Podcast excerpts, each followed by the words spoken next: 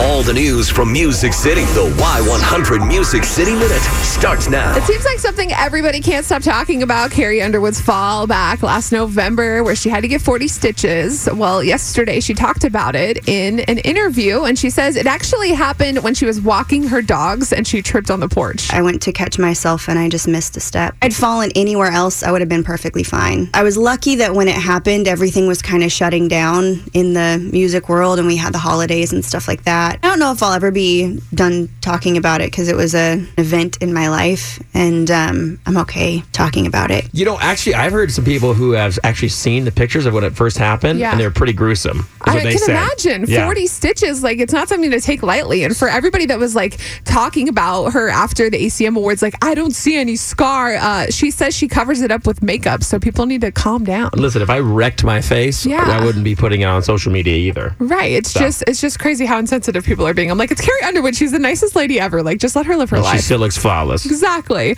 Thomas Rhett's wife, Lauren Akins, she's done a lot of amazing things for the children of Uganda in the past. Well, she just announced the launch of Lauren Akins X Ladybird. It's a custom fine jewelry line that supports the children of Uganda through Love One International. So, Love One International grew from the work of 147 million orphans, which you always see her posting about and hashtagging about on Instagram. That's where she initially fell in love with all the people and the children of Uganda. So she put out this jewelry line, and the pieces are actually made to order. And you have seven different necklace options. They range from like $99 all the way up to like 749. Whoa. But the proceeds are going to Love One International. And it's really cute. It's, it has like a heart and then a plus and a one. So uh, your proceeds for this, they help out um, all the children and the people in Uganda. And that's something she's super passionate about. Absolutely. If you want to just see the necklaces and see what they look like, the link is on our Y100 Facebook.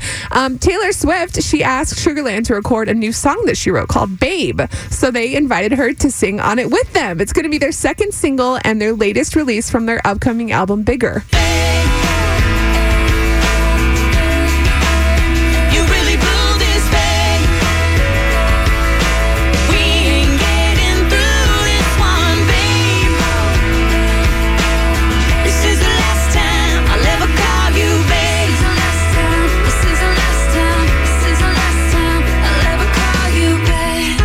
Get your tickets to a Sugarland show because you know Taylor Swift likes to surprise audiences Ooh. or a Taylor Swift show. That would be Sugarland fun. will probably be there. There's, And remember their last song, Baby Girl? Uh-huh. Huge. yeah. Now we got Babe. And there's a lot of good song uh, parts in that song where Jennifer Nettles sings alone, and of course she kills it every Crushes time. So it's it's definitely amazing. You can listen to the whole song too on our Y100 Facebook page in the Music City Minute blog. She actually wrote that song with frontman from Train Pat Monahan, so I thought that was interesting.